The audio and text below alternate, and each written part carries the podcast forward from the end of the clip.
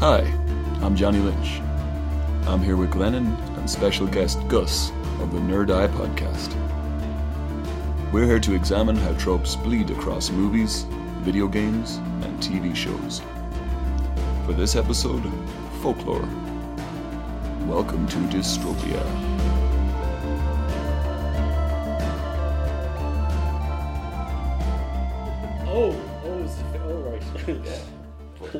That's fucking. I just hate that shit. We're trying to be different. You're being a dickhead. Yeah. Episode seven, Was it seven? I, I don't or know. whatever order we put these. Yeah, out. whatever Let's, we let's, put them out. let's, let's let's do a completely uh, new intro for that then. then. Another episode. Another episode. yeah, because I do kind of like we record. Uh, if anyone hasn't figured this out, I'm surprised, but we do record like two at a time with each of our guests, and then I stagger them so it's not you're not listening to the same person one after Over the other. Yeah. So like there's a bit of kind of oh it's this person this week. Um, So, so, we're, we're joined here with Gus today, our second or possibly first Nerd Eye alumni. we don't no, know. we've, No, we've put out, been one- we've put out one helmet. there, We've put yeah, out one helmet. Yeah, so Ken Han's been there, so a- yeah. another of Nerd Eye fame. yes, infamy. The long, yeah, the long drunken rants. At this point. Yeah. Uh, so that was, did you see that the live one we did? I listened to it. I was gonna go down to it, and I was walking home first to get changed, and I was like walking through town. For some reason, it was just busier than it normally is now. Now I already hate Dublin City on, on a Friday night. I don't really feel like I'll go down to that. I can listen to it at home because I, I even messaged uh, Andy, and he was like, "Oh, it's on stream," and I'm like, "It's fine. I'll, Yeah, I'll it's just fine. catch it there. Just catch we were there." lucky enough to get sponsored by Powers, so Oh, nice. Oh, nice. yeah. our, friend, our his housemate Andy, uh, who was on it, you could tell the moment when he got drunk because he just went bright purple. and he's just on stream and he's like shouting as Scottish as possible at whatever we were talking about and yeah. So it was really really good fun, but man, we got drunk we got drunk really really quickly, and it, the quality degenerated very quickly. this is also the um, the same podcast that in the prep meeting for Andy got put through. oh a yeah, table. yeah, and, and he got power bombed as part of the. I mean, as prep goes. Yeah. Gotta from there. Because the intent was they were going to do it live, and I was like, "This is not going to be a good idea." But okay, so I'll show you the video later because I I recorded it. 'Cause- Yeah, I love, this, I love that they did it just a practice one in case like they needed Yeah. an ambulance or something. pretty much. Yeah, yeah. You're like, will we kill somebody? Let's find out first. Okay. Uh, For insurance reasons, we have to say we've rehearsed. I think we're going to do another one uh, in Christmas. I think. Fantastic. Nice. I love it. Well, if a, if, a, Um, if a rival whiskey wants to sponsor me, I would be perfectly happy with that. um, cool. So today's episode uh, is about folklore. Yeah. Uh, again, a broad term, but uh, something that was super interesting to come up with. Uh, Yeah, it was just a, a title that kind of popped into my head because I was like, there's so many um, reworkings, modern retellings, adaptations, and I was part of it. I was looking at uh, one that's coming up, and it's not my film choice, so I'm not jumping the gun here or anything. But was that one I'm really looking forward to is Bright, the Joel Edgerton and Will Smith Netflix Netflix film, which is basically Shadowrun but in LA. Um, so it's like um, it's a world where orcs and elves Oh, and yes, yes. fairies and all that exist, and hmm. alongside humans. But other than that, it's essentially modern day uh, thing, and it's a it's uh, it's one of those ones that it's like okay, they're using this partially as an allegory for racism because hmm. it's like oh we have a diversity hire Right. and it's an orc. Yeah, yeah. Yeah. And it's you know, and like there's a bit where like, Oh. they're in the cruiser and they come up to a car and there's a ga- basically a gangbanger beside him. And he, he like gives the head nod to Joel Edgerton's orc and, or, and Joel Edgerton's like giving the head nod So- back. and it's like and then like Will Smith's character like what the fuck's going on? Yeah. And Yeah. it, so it was you know the the I, I I'm- like that idea. I've always been interested in stuff like that where it's like cool. You're not just trying to oh let's tell the same story again. Yeah, yeah. It's let's what if we took this and go fucking mental with it? Because I always even if it comes out shit, I'll I respect the effort in that. Because it's still Yeah, like you absolutely. you were trying to do something that was memorable. There, there was a show out years ago called Alien Nation.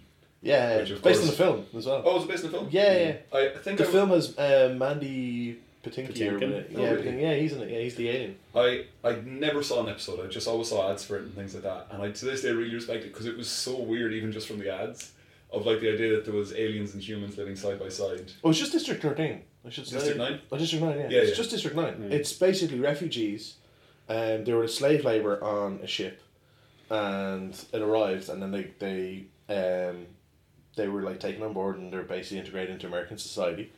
And again an allegory for racism and that they even do the whole thing where, um, so there's the whole thing in in America where a lot of African American families their names come from the person who set them free. They would adopt the name of the man who set them free.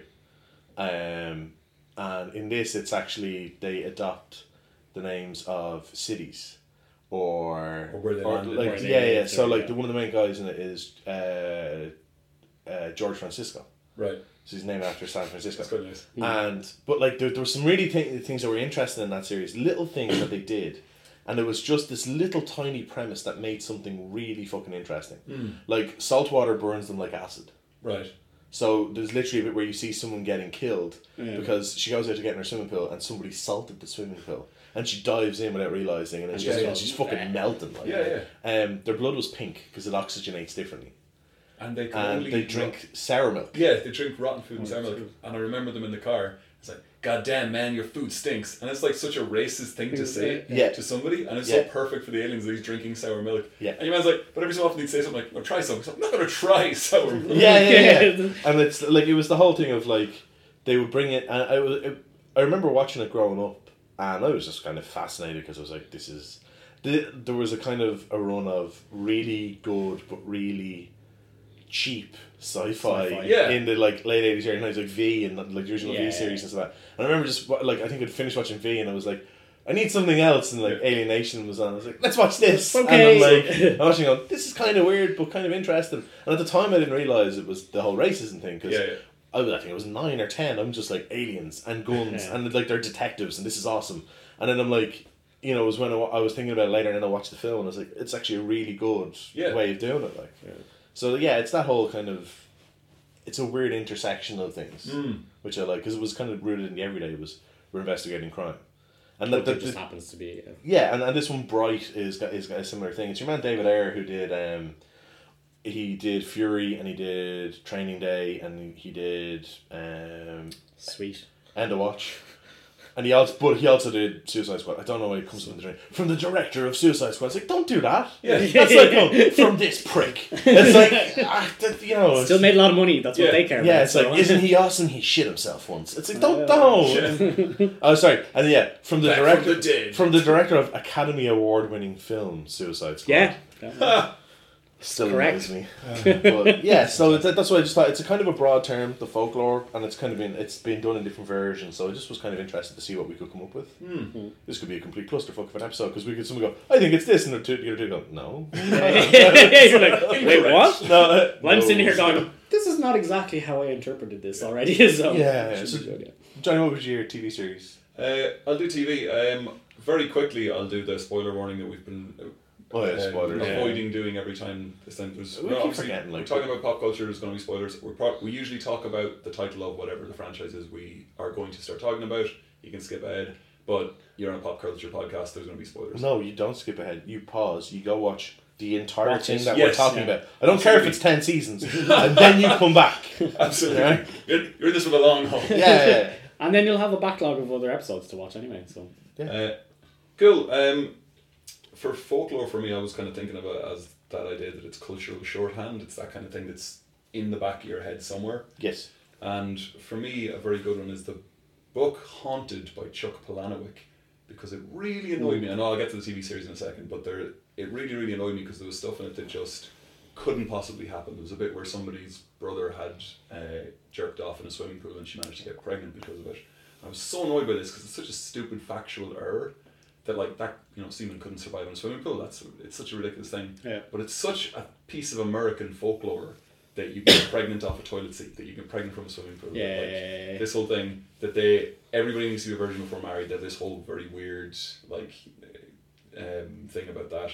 That this has got into their folklore, and I realized reading Haunted then that everything in it was a an urban legend. Absolutely everything in it.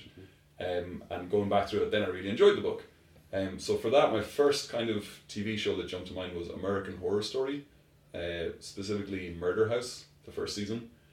And I, tr- I tried watching it. yeah, Could not get into it. couldn't get into that. to so it, it goes back through all the old slasher movies. It goes back through like Shining and anything, any haunted house movie from Psycho Yeah. to even Addams Family references. There's House on Haunted Hill references in the first Yeah. season and everything. Yeah. And uh, there's just it's so enjoyable to if you know anything about kind of LA folklore because it's it's in LA and the Black Dahlia features very heavily and like the Lindbergh baby and like all these it's about kind of celebrity culture and celebrity folklore and the dark side of that. So that kind of that kind of jumped to mind immediately as the modern folklore of that kind of thing. Uh, and then the one I decided to go for instead was Penny Dreadful, which is the one Okay. that was done in uh, but it was done between Sky and some American company in nineteen ninety nine. It's filmed here, wasn't it? It was filmed here. It was filmed in Trinity. Um, I knew people who were in Trinity at It the wasn't time. 99, it was 2009. Yeah, it's. I thought it was still filming up until recently. Oh, sorry. I, I've got 1999 written here because it uh, it means that I don't have to talk about TV shows at all. I can segue completely into League of Extraordinary Gentlemen, the comic book that came out in 1999. Okay. Because I don't want to talk about TV shows. I want to talk about Okay. the comic book, League of Extraordinary Gentlemen. Sure, uh, sure. from Alan Moore and Kevin O'Neill because that was the absolute most delightful thing to read.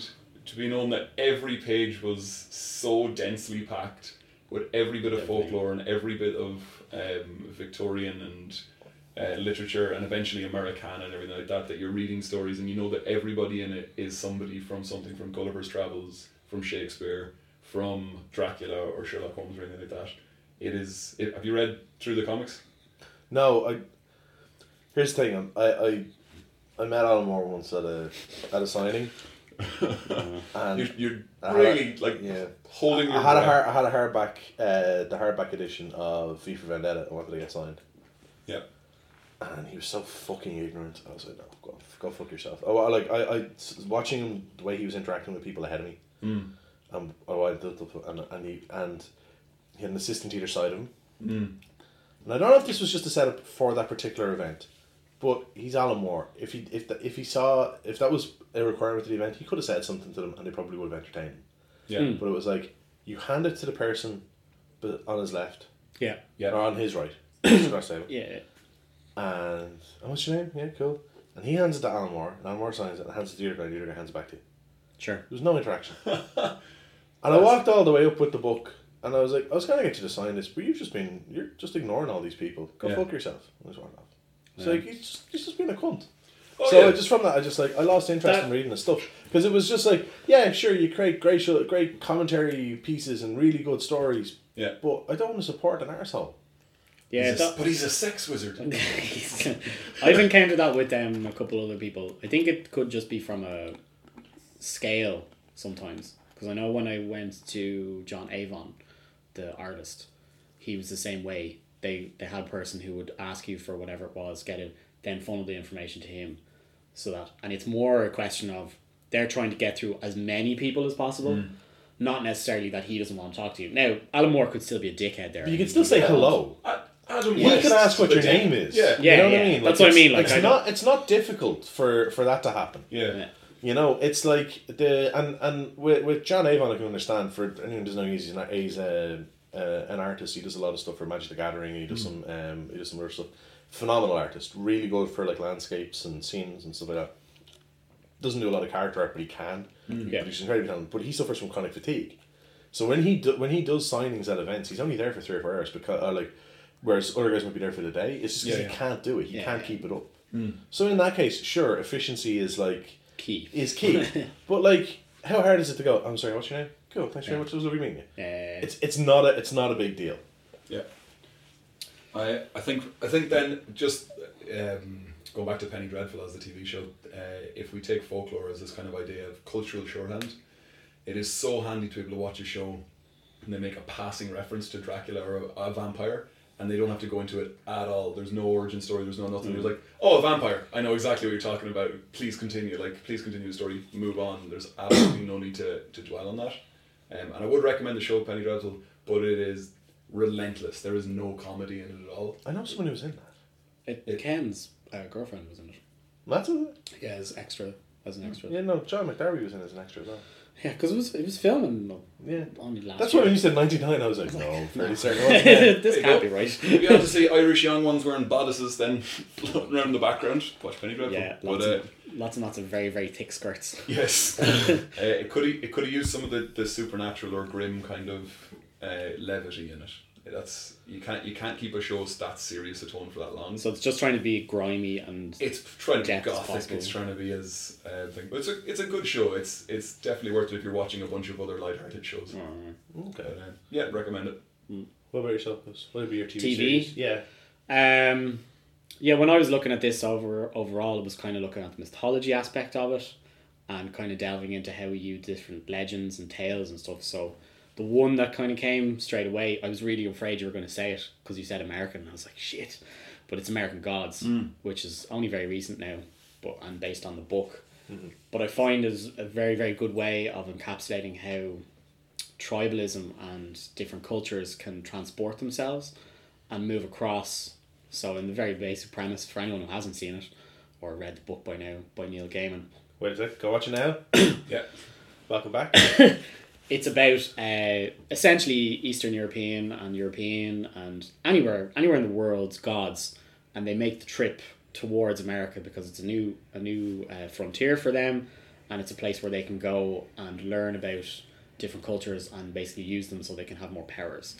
Uh, it's set in present rough present day at the time, and there's the main main character, Mister Wednesday, who is being is trying to uh, allure this the other main character Shadow Moon into uh, joining him on this journey so that he can fight a war between the old gods and the new, and he kind of slowly grabs grabs him in and reels him in and shows him all the stuff. But uh, it's really interesting because they have like each week in particular with the shows they would highlight a particular aspect so they they would have a, an opening scene which would have different connotations of what's been going on so for example there's an excellent scene with mr nancy who's this african based god and he's literally speaks to the slaves on the ship Yeah, he's ac- he's actually he's actually the spider god Anansi. Nancy. It's they're always like um, corruptions of the name or, or something like and that. he speaks to them in full blown present day modern suit, nicely tailored and everything, and they're all sitting on this Dutch slave ship, I think it is, Yeah. from like the seventeen hundreds, and he's basically telling them in a very modern sense of like you're slaves, this is ridiculous. If you want to be the people you want, you're gonna have to change and you're gonna have to do It's, it's, it's something like the line of something like you're fucked not just now but for the next two hundred years. years. So you're gonna get angry about it. yeah, what are you gonna do about it? Are you and basically he's he's trying to get tell them to be better themselves, but he's also really going, if you worship me, I can give you a hand. Yeah. Yeah. and I can be more powerful then and do so on. Uh, so it's a really interesting show. It, it pulls together lots of different tales and legends. They take a, an interlude to talk about uh, a leprechaun. Um, Yeah, they do. Meanwhile, in America, there's this kind of recurring motif that they have where it comes up because it's it's not Anubis. It's Jack. It's and Hyde. yeah, it's um, um, it's Anubis and I can't remember the other, the other god's name. Ibis. No, that's Mister Ibis. Yeah, Oh god, yeah. Uh, yeah, I'm trying to remember the other one now. um, no, no, because it's it, it's Anubis and Ibis then. Like it's Horus. the Yeah. no, it's not horse. So so basically, it's one of them will is writing all the stories of the god's death. And he um and he's like you know he it, so it starts off he's really like you know nice handwriting and it starts off with me uh meanwhile in America America. and then it cuts to a transition of like telling this story and it's usually the origins like so that one with um Mr Nancy is done the same way It's done. Yeah, exactly. um, and it's Orla- it's your man Orlando Jones, and he's like, the I, I I actually think that scene harmed that show because it's not in the book. yeah, And when I watched it, and then there was like two or three more episodes with no Mr. Nancy, I was like, like- this is really fucking annoying because he was amazing. where did they show up? it's it's that's literally like you know showing half a nipple through the curtain and then like Yeah. the stripper fucking runs off. I'm like, don't do this to me. This is this is a really really really good fucking portrayal, and he's fucking nailing it. Like he's more entertaining in that one scene than the entire book. And I'm like, and I'm just like, There's lots of really good bits in it. Like, Yeah. the casting of it is excellent. Um, Ian McShane is. I, I don't I. I don't I don't know if it like I mean like there's there's a couple of things that um I think are interesting that now that it's transferred to TV where they have to hide some stuff better and they or they have to make more effort to hide stuff. Yeah, sure, yeah. For As and- there are big reveals or I haven't Well, seen plot related, like- So um obviously like spoilers, just go read the fucking book if you haven't. Yeah. And if you start moaning it's like at me twenty years old now. Yeah, uh, yeah, if you start moaning at me, I don't care. So Mr. Wednesday if you go back to the original names, Wednesday It's is a corruption Odin's of Odin's Day. So it's Ah, yeah. Odin, right? Yeah, yeah. But it's one version of Odin. Hmm. Because the whole idea is that the gods exist in multiple forms. It's the the one that's in America is the one that was created by the first worshippers of Odin reaching America and beseeching him. So Hmm. that created this version of him. But the original one was still there in Europe. in Europe. Right, right, right. He just got a fractional fraction weaker Hmm. because their power is derived by the amount of people who still believe in them. Hmm. And this is the the whole thing with the war. He's trying to get because he's like either way, people will believe in me because he's the he's a war god. Odin. Yes, is a war god, so it's he's trying to get that. There's a guy and. And I thought this was quite interesting. So when my housemate was reading the book, when Vin was reading it, Yeah. he never made the, connection, between uh, Loki Oh yeah, Loki. it- yeah, Loki. so it's it, as he, he only never heard it pronounced as Loki. Yeah. Right? But obviously there's Loki, the trickster god. Yeah, yeah. And there's a your man Shadow Moon, who's Balder, is in prison hmm. at the start of the book. And his cellmate is called, It's called called- Low Key, as in L O W K E Y. Keep things low key. Yeah, he's low key Lyesmith. Right. Right. And so he's yeah, he's low key and and he never made a connection because the pronunciation in his head was different. Yeah, yeah. Whereas when they're specifically saying it on screen, he never says his, his, his never says cellmate's his name. name. Of course. And I was e- I was even looking out for it because then he shows up later on, and But they just do a flashback with him. They don't really. no no no, but it's a different actor playing him, but it's an actor who looks exactly like the guy who's playing the Mr. World character. Mr. World. Yeah, When else does he show up then? I'm he, just at the forgetting at the Mr. World shows up in the police station, Yeah. but Loki. Oh, sorry, you mean that? Yeah, yeah. so Sorry, there's, sorry. there's, yeah, there's- I- they got two actors that look almost identical. Cool. and put them in and it's like so it's for anyone who's read the book and knows the connections they're Yeah. like that's actually really good that he's slightly different they, they didn't put the same guy and just try and make up him or anything Yeah, It's I'm they just got impressed two that they- similar actors like That they managed to find somebody who kind of looked like Crispin Glover. but that's what I'm saying he's in, he's in season two of Hannibal he's he's he's worked with the guys before like But it's just, I was just fat. I'm like, wow, because he's not uh, like He's in- yeah, regular looking dude. Like that's that's yeah he's a face is. for radio it's um, he's- as do we all that's why we're on a podcast Yeah. But yeah, uh, and and it, ju- there's just the that whole kind of uh, how they've had to manipulate around stuff like that has been very interesting. At the same time, they don't really because the book is very different in how it approaches that. oh yeah, yeah, but, They but the haven't fact that really they just- hinted at it at all. But the fact that they just don't say the name, yeah, The Yeah. fa- you know, I'm like, I I like that because they're like, we're not even gonna risk anyone figuring it out. oh well, you'd know it instantly. But this is the thing, like, Yeah. oh, but like people might like i- in the Nordic countries, it's more pronounced Loki, not Loki. So it's like even if someone was watching it, to be like, it- they wouldn't necessarily like realize. Yeah. I just thought it was a nice little thing that like, and it was interesting to see them have to do these little slight contortions to kind of get around And- stuff like that. Uh, one thing I also like about the series is that they focus more on his wife and Mad Sweeney Yeah, because Mad Sweeney shows up. He's the the leprechaun played by a guy called Pablo. it's Can um, Can I just say, Liev Schreiber's Yeah, brother. but he's- half brother. Half brother. Yeah. He's, he's called Pablo. Pablo. Schreiber. It's Pablo. Pablo Schreiber. We'll get a guy called Pablo Schreiber Yeah. to play an Irish guy. He's um, Seems fine. Mendez in Orange Is the New Black. If you've seen that, No, I'm not enough. He's Um, like six four, six five. have you have you seen The Wire? No, I haven't. This came up on a previous episode. Yeah. Uh, Because But- he's he's one of the main characters in season two of The Yeah. Wire.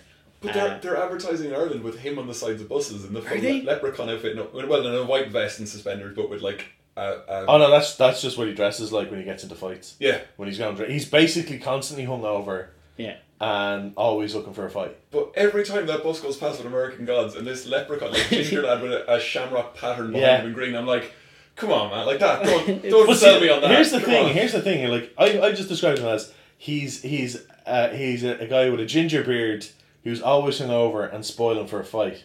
And I know anyone who's listening to this who hasn't seen it and doesn't really care is going, man, that's a horrible stereotype of Irish. I hate the way they fucking always stereotypes as drunk. He's actually a badass in it. Yeah. It's just it's like he pulls it off so well. And it's Oh, just yeah. like you're like, yeah, no, I could totally see why you're like that, and that's fine. Yeah. They do a much better job. They give an episode to him in the books. He's not really dealt with, He's like two. He's in two scenes in the book. and Hmm. um, they actually flesh out his character, and they flesh out the the main character's wife, who basically has no presence in the book other than she just like a Deus Ex Machina Yeah. Yeah. every every now and again. So and they give reason then and purpose for why he's showing up and stuff, and it's actually really interesting because it's I love It- that a book called American Gods needs a Deus Ex yeah, Machina. yeah, yeah, yeah. But and it's and, and like there was one It's your thing. dead zombie wife. Uh, I, I, I gotta wonder, like your man's actually his his accent isn't terrible, no, it's fine. right? It's Yeah. it's not one of those cringeworthy, uh, uh, you know, Irish accents.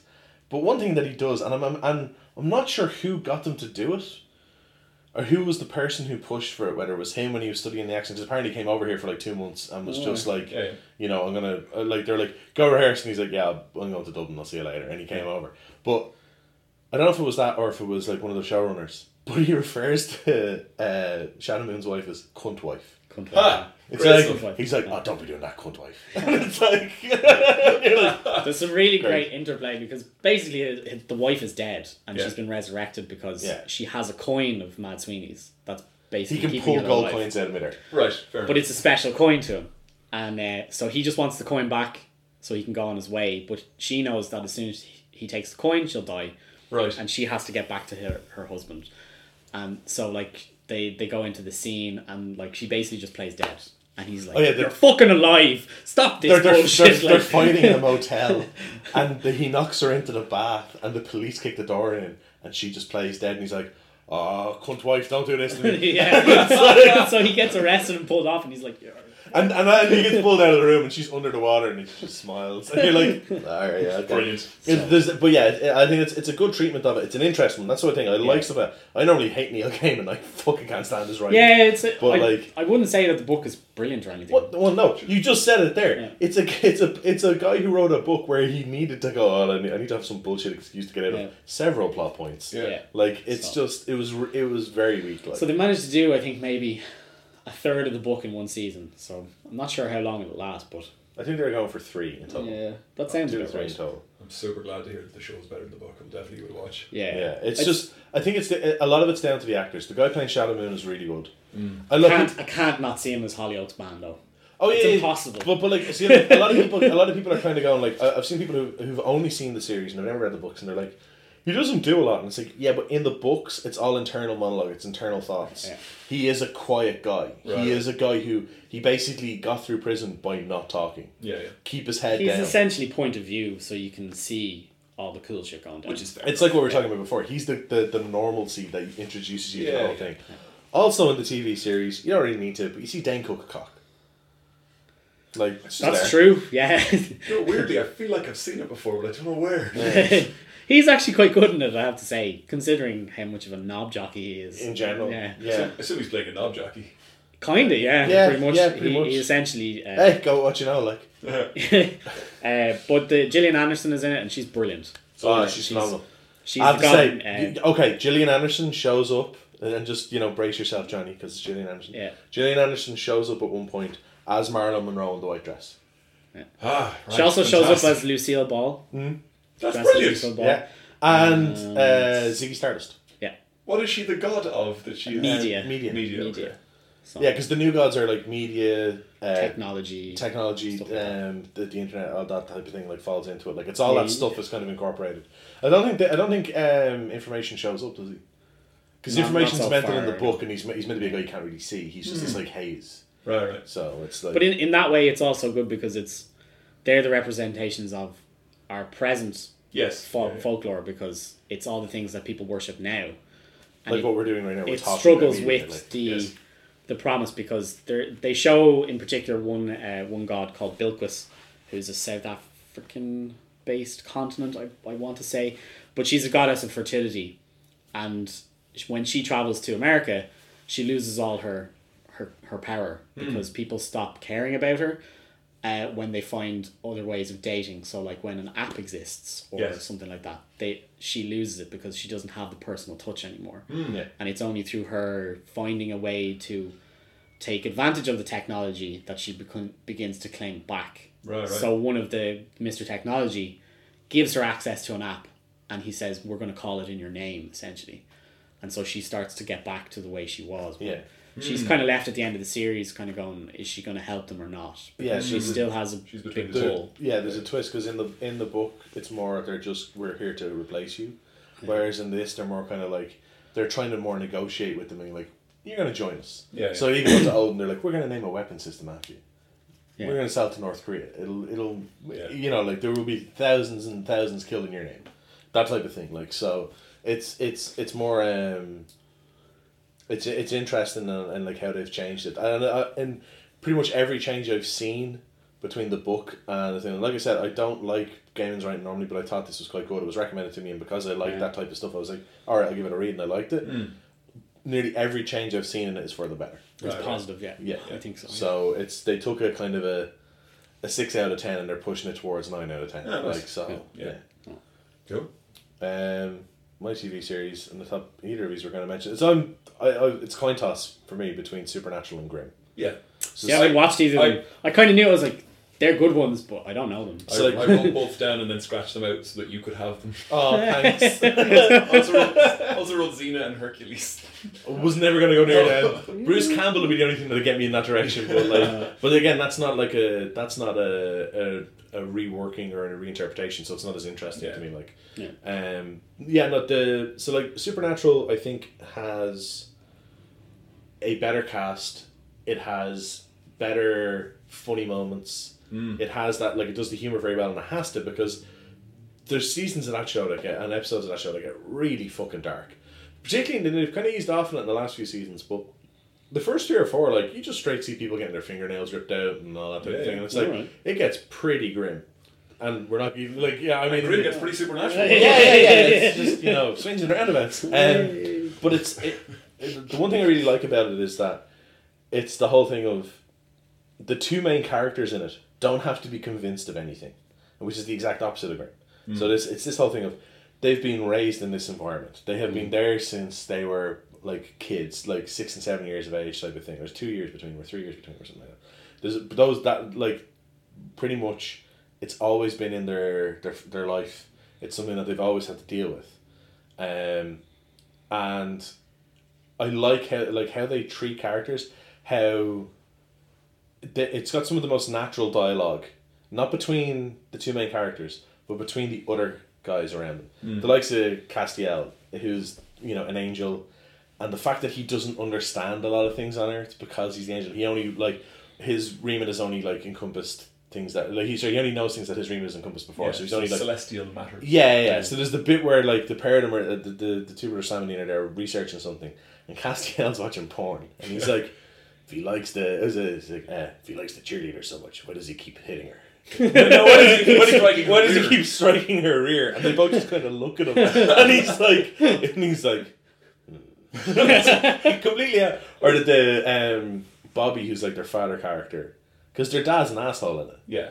and he was you know like no he played with Jeffrey Dean Morgan and he plays him well when he's in it but like his career kind of took off just in the middle of it. Or, after like season one Right, he right. got signed for Grey's Anatomy and then he was like alright and then they, they reworked the season they reworked the show to take him out and it actually made it better um, because it generated a lot of good story around it okay. um, and I, I always find that interesting as well. Is Jeffrey Dean Morgan about about three weeks or four weeks before he got cast in Supernatural was doing an episode of um, Star Trek Enterprise, and he's like in heavy makeup. Nice.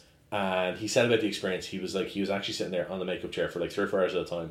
And when he was sitting there in the makeup chair one night, he's like, "I'm gonna quit. I, I just I can't be an actor anymore. This is killing me." Uh, And then he got the thing in Supernatural and goes, okay, no, this isn't too bad. And then he got the Grey's Anatomy thing, he's like, ah, never mind, it's great. and it's, Shut up, buddy. That was wrong. But but yeah, so it, and, and like the other one, like so you've Bobby, their actual like who's acts like their parent character, and like the the most common term out of his mouth is idiots. Because Yeah. he's just like the your parents are fucking idiots, Yeah, like right. constantly. Or um, the probably my favorite character in it is Crowley. Yeah. Um, oh God, I can't remember his name now. Mark Mark A. Sheppard is the actor who plays Yeah, it. yeah. So he's Badger in Firefly. Yeah. Um, I've seen Firefly, so this means nothing to me. you seen Battlestar Galactica? Yeah. Okay, he's the the lawyer. Shit, but yeah. He's the lawyer in that. He's the he's the real kind of gravel voice. Yeah. Uh, thing. But he's like he plays he's like the the chief crossroads demon at the start of the season. So the, the whole and it incorporates all things like going down the crossroads to make a deal. It has all vampires, wendigos, werewolves. They're all in it, and they're all like just kind of yeah. And this is obviously how we deal with this because they know because they've been so they, they don't even really explain it because again like when they're talking about vampires and all the rest, they just go yeah cool so it's stay assumed, yeah. uh, because the other thing is they they know that because it's folklore and that everyone's aware of it. Ah. It's only when they go for stuff like a Wendigo, which is like Native American. It's a Native American thing, so s- certain regions of America people would know what it is, but most people wouldn't. Yeah. They'll explain that. They also explain the, um, what do they call it? The the lady in white.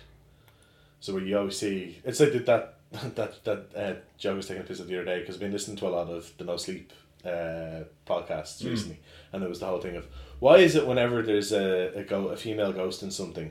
She's in a white dress and has long uh, black hair, like uh, like and really pale. Where's the fat guy with the ginger afro? Like, like, just a, a ghost sitting there eating pizza, looking at Yeah. you. Going, Wow. like, but uh, um, but no, your man Crowley, like he's um, he. It's because he's the demon. He just has all the fun lines. Sure. So there's a bit where like eh, like Bobby makes a deal with him, and part of the deal when you make a deal with Crossroads demons, you have to kiss them. Okay. And uh, and he's like and like Look, they're like they're, they're kind of sitting between him. Bobby's sitting behind the desk, and Crowley's standing in the background. and They're in between, and they look at him like, "You made a deal," and then they're like, "Did you kiss him?" And he's like, "No." And I hear, and they turn around, and Crowley's holding up his iPhone, and there's a picture of the pair of them kissing. He's like taking a selfie of them kissing, and he's like, he's like, "Why'd you have to take a picture? Why'd you have to use tongue?" it's it's that, that little kind of lines, and it's Yeah. the delivery in that. And, but I think how it's actually incorporated is better in Grimm. But just before you move off Supernatural, there's Yeah. two things that they do really well, which and uh, in Grimm as well they do it is that uh, they stick by rules. Every single one of these Yeah. folklores have their own set of rules, Sure. and it, it's so funny seeing the cross cultural stuff that vampires don't like daylight, but va- um, Chinese vampires have to count rice, and Wendigos have to do this and Wendigos have to do Yeah. that. So that's really funny to watch because you've got all these established rules to play with that they that just bring so much comedy to it. And the second thing they do is a lot of this comedy, and the two lads who are the main characters kind of bungle through Yeah. stuff. Because uh, my favorite folklore, looking back, isn't the stuff that's allegorical and isn't the stuff that's there to teach you a lesson. I like the ones where like a dude has to go to hell and get three hairs off the devil, and Yeah. he just he just like fucks everything up, or Jack climbs the beanstalk and he's wrecking the place. Or there's uh, a Native American one called uh, Wakchungaga, and it's about him being one of the first gods on Earth. And there's nothing there yet, so he doesn't know what anything is. So like he meets a fox and goes, "What the fuck is that?" and he has to name it. But at one Yeah. point he ends up self cannibalizing because he doesn't know what you can and can't eat. And I just love those stories that uh, like people are really stupid, but like Yeah. it is just a They'll, fun piece they'll, of they'll figure it out. Yeah, exactly. The, the the the only thing I get like they they released the poster there in the trailer uh, on Thursday for season thirteen of Supernatural. It's now the longest running Fantasy uh, sci-fi. fancy sci-fi Oh, series, yeah, like continuous jeez. longest Yeah, longest yeah. running. Because like I think the overall longest is Stargate because it has the three different properties and Oh, it's yeah, split yeah. between it. But like Stargate itself, SG One only went for ten seasons, um, but this is on thirteen. The thing is, they have to keep up in the ante. So first season they're dealing with a demon. Ooh, it's a big demon. Yeah. And then like in the second season they're dealing with the fallout from that demon. It's like ooh, big demon. And then like it goes on, but like by season eight they're dealing with Leviathan, which was what God imprisoned in purgatory. And they eat demons and things, and they, they basically can only be killed by one thing. Yeah, yeah. And it's like, hmm, this is getting pretty uh, pretty intense. They deal with the apocalypse in season five, so it's like where do, you got eight seasons after the apocalypse. They've, they've had more than one apocalypse. No, but, but no, no, no, but the actual prophesized apocalypse where Satan walks the earth. yes, Like Lucifer's walking around. The guy who plays Lucifer is incredible as well. Like he's he just has this raw charm, and they do something really really good with Lucifer. Lucifer never lies oh, that's good. Right? Mm. It's good because there's the whole thing of like Prince of Lies. he's like no no this is the whole thing. He's like I've been called up by someone else. I've been called up by someone who disagreed with what I said. This is like I was the one who said up, stood up and went no, I'm not letting this happen. Everyone else just went with the flow. He says, but I will never lie to you people, and he never does, and I love Yeah. that about it. It's Mm. really, really well done. But Best kind of villains. yeah, yeah, yeah. But it's but it's uh, like he never he never lies. He never displays a show of force. Yeah. It's actually there's a, through that entire season. There's a very palpable sense of it doesn't matter what you do. Fate will still make this happen, Sure. and it, and it's incredibly well crafted in that sense. And I'm like that. I really like that aspect of it. But there's um, yeah, they they keep up in the ante. In one of them, it's like, well, God had a sister. God was actually a twin and he has a sister, and the sister is considered the darkness. It's what all things sprung from because she got insanely jealous when he went. Okay, I'm going to make this thing called Earth, and I'm going to populate with creatures. She was like, before that, it was just the pair of us, and everything was perfect. Yeah. And, they- she lashed out, and then but she was imprisoned, and then she was released, and she started draining God's power, and there's a whole big arc there, and you're like, okay, then this is you know, and then they're like, cool, we've resolved that. So now we got to go do another season. It's like, where do you go from there? Yeah. What happens next? You invented a new god so that we could murder more gods. Yeah, it's like I mean, how do you go bigger than like like does Thanos show up next? What's Yeah. happening? Like They're you gonna know, break into multiple realities. episode so- one, yeah. they're just gonna wake up, look out the window, and the Galactus's eyes will be floating in the sky, and it's like, oh, we're doing that then, are we? It's that time, alright. Yeah. Whereas with with Grimm, Grimm always keeps the scale quite small, Hmm. and Grimm is set in, in Portland, which is very suitable because you know what the Portland unofficial motto is. Keep Portland weird. Yeah, keep Portland weird is the That's unofficial motto of Portland, right? so the in that it's it's I always think of it like as a reverse Buffy. sure. This character finds out that you're about to inherit a power that's passed down through our bloodline because his aunt is about to pass away, and she's like, when one of us dies, it gets passed to one of the other members of the family. There can only be a few active at a time. You're like, cool, no worries, and it's like you are a Grimm. and the Grimm is the bogeyman for werewolves, vampires, Sure. I think. So Like witch hunters. yeah. So yeah. what it does is it, it actually hides in plain sight all the the the various things, um, like vampires, werewolves, and all that. The whole idea is that they can shapeshift. They their face changes Hmm. into what they they're meant to look like, and then they have their human visage, and a Grimm can see it happen, but other people won't. Sure. So this is the explanation behind why did the Brothers Grimm have all this, All this inf- stuff, all this yeah. stuff and others didn't. It's that they they actually were able to see it and they wrote it down. Um, and he this guy finds out he's a Grimm, and he's also a police detective. He's a police detective anyway, and he's like, he finds out he's a a- he's a Grimm and he's like okay, and he's trying to figure out how to balance his police job and the, Everything else. and the Grimm job. Now the the Grimms the the creatures the collective term for the creatures is Wesen. Er- All the terms are in German, which I think is really good because that's where it all originated from. Yeah. Um. So he's a friend called Monroe, who's a Blutbad, which is basically a, a bloodhound, right? Um. Not quite a werewolf, but like kind of halfway between a human and a werewolf. Um. But he's vegetarian, and he's like, man, I don't hunt people anymore. I don't do any of that shit. And he's like, but your man because, um. It's uh, Nick is the main character because his aunt passes away before she can basically teach him anything. She leaves him just a, a stack of books and weapons, and is like, so here's the thing Here you go. Good luck. figure it out. So he has to keep going back to your man Nick, and Nick's like, I can't be seen with you. Like, cause it's, it's like it's like a it's like a drug dealer being seen with a police officer. He's like, no, Yeah. get get away from Yeah, me. Like, and he's like, I can't be seen with you. And he's like, but I need your help. And and and your man's like trying to be a nice person. He's like, all right, I'll help you. I'll help you. And then he finds out that like his police captain is one as well. And he's like he's actually like a, a royal. He's a he's a, a half blood um, uh, royal prince. Sure. And there's a royal family and the, like and and but when they started off, they were like, "We'll do the first season." And it's a bit monster of the week because that's how Yeah, yeah. you have to do. And it's but it also makes you know the characters getting familiar, but everyone around them already knows Yeah. because he Uh, because of the thing is. So it's it's not like in um in Buffy where she's like, "I know this," and then she has to teach the others, and then they help her. Everyone else knows, and they're like, "Oh yeah, of course, yeah, that's just that." And he's like, "It And is." he's like, what? Yeah, yeah, yeah. So it's it was it was kind of interesting that he's the he's the clueless one. Yeah. Um. There's a series of books I read. I read a couple. They're still being made at the moment. It's Ben Aaronovitch, I think it's called, Okay. and it's a similar premise. It's a guy. He, he learns that he's a wizard. He becomes Okay. a wizard, and it's based in London, and then he's slowly introduced to Hmm. everything from that point. So he's being taught and he's being informed by people he interacts with, Yeah. but he doesn't understand any of the rules. Right. so yeah, he yeah. constantly like there's bits where he makes missteps or he makes a mistake because he doesn't understand that fairies are very seductive or a werewolf is. How don't understand that? I mean, it's yeah, but it's all that kind of thing where he's like, I don't understand what any of this is, but I'm Yeah. supposed to do this, so yeah, I yeah. guess. So there's, there's, ele- there's elements of that in Grimm, and the but the thing was they were they were kind of like we'll do the monster of the week season, and then if it's a success, Hmm. they had a five season arc planned, and they do that five season arc, and then they stop. They're like, no, we're done.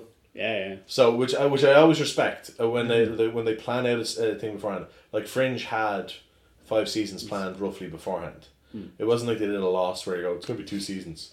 It's doing really well. It's gonna be six seasons. It's like or What's it or- going to be about? Don't worry about it. yeah, yeah, yeah, or like a fucking polar bears. I don't know. The um, Purgatory, man. It's purgatory.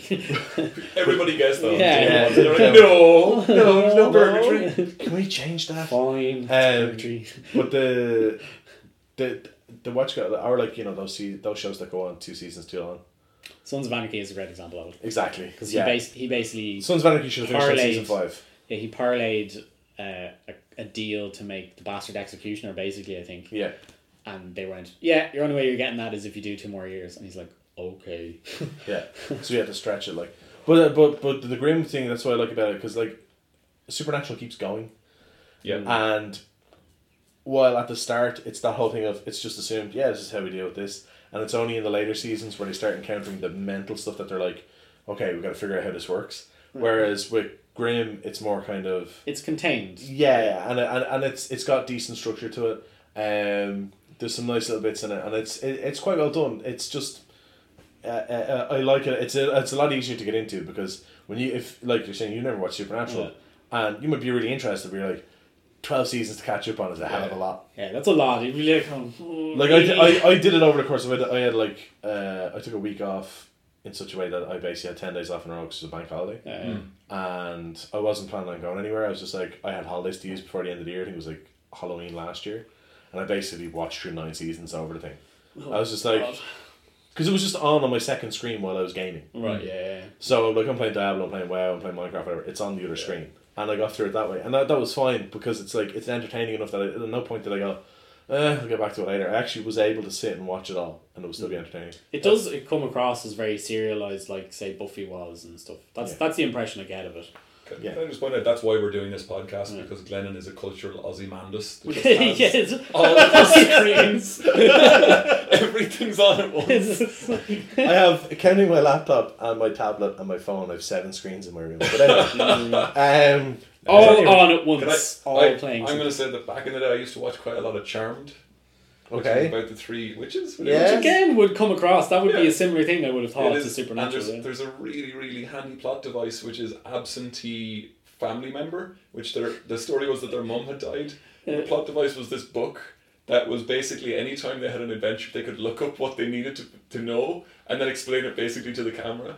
It's such a handy So thing it's of literally- Wendigo, what's a Wendigo? And they just flip through the book and they're saying There's, there's kind of that in, in, char- in Yeah. Grimm, It's basically yeah. Batman's utility belt. Like it is. the back well, It's computer. the back computer. Yeah. By the end of it, it was one of the most expensive props in TV show history because they got someone to illustrate the page Oh, for every episode. yeah, yeah. So every episode, they would turn to the page and there was this beautiful drawing, like a storybook drawing of whatever they needed it to be that week. And so by the end of all like whatever six or seven seasons of that Yeah. show, it was so like it was full, just leaves and leaves of beautiful drawings in this book. Um, so anyway, that's crazy. um, computer games. Computer games. Ready to go? Um, sure. Uh, Wolf Among Us, following on from all that, which is this same idea. It's from the uh, based on the Fable um, comic book series, um, and it is that idea that you are um, similar to a Grimm character. You're the big bad wolf, but in human form. Yeah. Uh, you're a private detective, and it is so fun to play. Uh, it's very, very kind of just so characterful. It's so fun to interact with Snow White, and she's just a snippy bitch to you. and like interact with royals, and they don't like you because you're like one of the shitty characters. You're one of the guys who like is a bad guy character, Yeah. and like the the people who show up in it are they're all the fairy tale versions, but in human form, and like some of them have like spent all the gold they got in the stories. Like Jack from Jack and the Beanstalk is washed up and runs a bar. And like, there's guys you don't know who they are until like they eventually reveal themselves to be some huge monster. And the the bad guy in it is the crooked man, which just from the nursery rhyme. But that's like you know nothing about him, and it's very very just weird and Okay. otherworldly, and it's that they do a fantastic mix of um, very down to earth noir private eye kind of stuff, and then bring in the fantastical elements, and you keep getting pulled into this fairy tale world, uh, and it's it is a real it's real fun to kind of play in that world, and choose where you're going to spend the time. Do you spend the time being the gumshoe, doing the footwork, chatting to people? Do you spend the time chasing, like talking to the magic mirror on the wall, which you have, which you have access to, and asking it questions that you you have a limited number of questions you can ask that will give you a perfect answer, and you need that to solve a mystery. Or you needed to spy on people. Like it's it's a really nice way of It's really doing cool. that kind of story. It sounds like it's a more interesting way of doing it because I have I have fatigue from playing those Telltale games. Yes, yeah. Because they are very rote. And It's Not they have games, they're fe- visual well, novels. Sure. Yeah. It's like Um, but they have perfected a formula, and a lot of it is very They- re- repetitive now at this stage. I will say that this game has, I think, is the best use of that Telltale engine. Mm. Is the best use of you as you go through the game, um, because it's magical. You can jump around, you can do whatever you want, and Mm. you you can have these big sequences that aren't quite combat, but are like someone telling you a story, like where you transform into a wolf and do something, Mm. but you instead of killing Bloody Mary by just like because they can't really do combat, but you start smashing mirrors because you realize that that's where she's getting her power from. But now there's lots of little Bloody Marys. Like there's really weird things like that in it that you're solving puzzles. wasn't that to- from the Evil Dead? yes, that was Evil Dead Three as well. Um, All No. self referencing. um, that was one I wanted to give a shout out to, but it's, it's very similar to Grimm, so I'll I'll kind of go back to that idea that I had earlier with this this modern folklore. Mhm. Uh, and I'd love to talk about Slender, the eight pages. Jesus, that game. Yeah. The game that Is came this the mod now, or out, the one that came out in twenty twelve, very Stand, simple, standalone game. I don't Yeah. think I've seen it. super minimalist. You start off, and it, it was building on all that Slender kind of. Um, it was just memes at the time, Yeah, yeah. but I It was something awful. I think was the website that they done. Yeah. And, and it was like, do uh, come up with a creepy picture. Yeah, And it, this particular one, people latched onto it and started making stories about because it was just really well done. It was two pictures the guy had. It was two pictures, and then this uh, this guy did a YouTube series eventually called Mar- Marble Hornets, and the idea was that he, he was filming a series with his friends, Mm. but then weird stuff started happening and their camera started malfunctioning, sure. uh, and because it was it, it was kind of found footage stuff, but it was done so well, and there was no story to it, meaning that you'd no idea what was happening uh, in every Week on episode, week. Yeah. It wasn't Yeah. like, and I wonder how that'll resolve Yeah. next Yeah. week. It was It's just, just like, like look- these are just uh, these are just footage that we have. yeah. Yeah, it was like, we're just recording everything to document it. yeah, yeah. So, But uh, looking at Wikipedia today, they've Slenderman down as a quasi folklore meme. yeah. the idea that it is, nobody- though. It's interesting, Nobody yeah. quite knows, but I just I love the idea. I loved it before the game came out, and I was kind of in early, and I just love the idea. Everyone was basically knowingly looking at each other, going, "This is real," and they kind of nodding, going, Yeah. "This is real, Real. right?"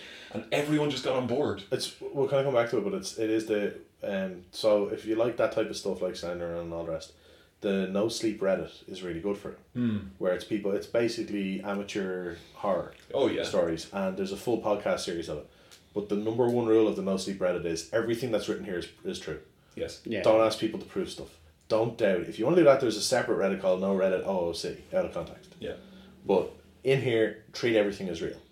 And so everyone in the comments is fully on board and stuff, and it's really well done. Like, and like my my sister teaches classics uh, uh, to secondary school uh, teacher or students, and that idea of she she acts as though it's real. Like in her mind, uh, Greek and Roman mythology Usually is is that's real. just what happens. Like you, yeah. she teaches it like history because that's the way you have to teach it. Like it's Yeah. basically that's what it is. To be to be on the ground floor and see modern folklore happening in real time so quickly, where Yeah. people were just basically going, "Slenderman's a thing," and I was like, "Oh yeah, Slenderman, maybe, maybe it'll definitely come for a you." thing. I was watching Marble Hornets, convinced it was real. Like it was guys, and there's a bit where he's walking through a house. He walks around and he nothing's going on um, weird, and he walks back out again. It's nighttime, and he walked in like high noon, sun in the sky. Yeah. Walks back out. It's nighttime, and you can rewind it and watch it, and you don't see the cut. But this dude, and then he like it, the whole point is it messes with your head, and he's like, it takes him a while to realize that he's missed the time. Like it doesn't freak out and go, what the fuck. He starts walking home, and he's like. Wait, What? it's really dark. Yeah. He's like, he's like, I can't believe I spent so much time. And he's like, where did the time? Or there's bits where it just jumps and he's in a basement and he leaves the basement and goes back to where he was. And he's like, like he starts explaining, he goes, I know a lot of weird stuff's been happening to me, but like, I didn't, that wasn't a jump cut.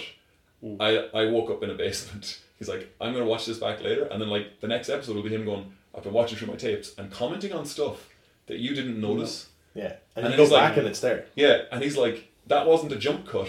I don't know how I ended up in that basement. That was like that was yeah, thing. just went down from there. it's a guy freaking out while you sit at home and freak out, and he never panics or goes completely insane.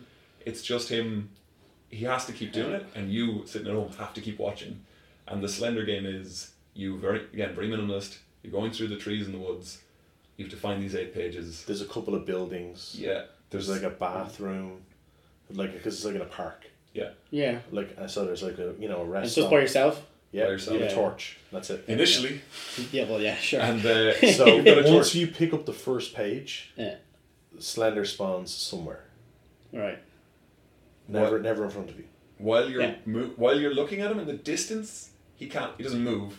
Yeah. But if you keep looking at him, you know you can get Yeah. game over. It'll, the yeah. You screen's start going going static. feeling weird and stuff. Yeah. Yeah. No, I've like- seen the multiplayer version of this, Right. which Right. is in a Half Life mod, Oh right. and you have to try and collect the pages, and somebody Yeah. gets to be the Slenderman. Oh no, right, no, no. no, So Same this, principle, So, though. so this is just simple AI. So Yeah.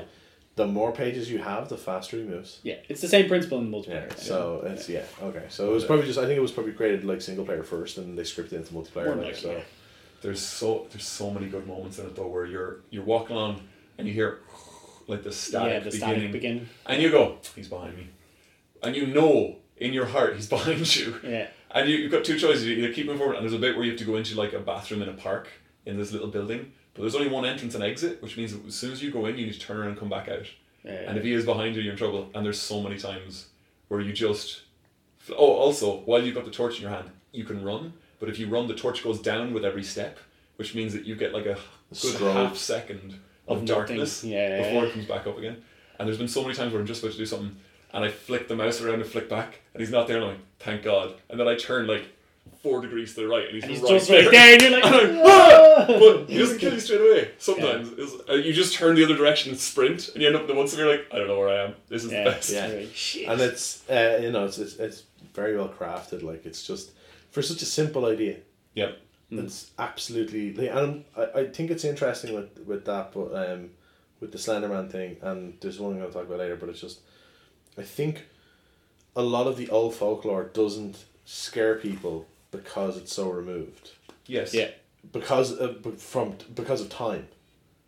It's something that happens when you live in a small town out in the woods somewhere. It's like nobody fucking lives there anymore. Well, most people don't. So it's like because we're all in cities and we're centralized. It's there has to be something new hmm. and these new things because we're encountering it on the internet and it's something new and it's in oh here's a photo or here's a th- that actually like it like this the Slenderman thing it doesn't matter that like oh yeah we, we saw it collectively be created and people kind of go yeah we're all on board with it you still when you particularly if you read a lot or you watch a lot of that stuff in one go you will occasionally find yourself a couple of days later going Mm-hmm. there's something here you know? yeah. and you're like That's- what the fuck am I doing Yeah. but it's just it gets you like Yeah. and it's because it's more immediate and there's no dilation there's no distance of 120 uh, you know 20 Yeah, years exactly. or 400 Yeah. years since this happened like oh Vladis Dracula yeah that was fucking 800 years ago like Yeah. it's it, it that pulls you out of it a bit like. it's it's funny how easily you can you can bring it on yourself once you've Oh, like, God, invested yeah, in yeah, it. Oh yeah. Because I remember listening to another podcast. It's another Irish one actually, the Conspiracy Guys, Oh yeah. and they Yeah, did one on Crawford. um, uh, they did it on Slenderman, I think, or they were at least talking about him. And what I remember is they were chatting away about it, and uh, as because they're talking about the static and all the it they, it fucks with the electricity and stuff. And as they're talking, they're like they're like, wait what? And then there's a cut, and they're like, seriously, guys, I know this is really weird. But our equipment stopped working.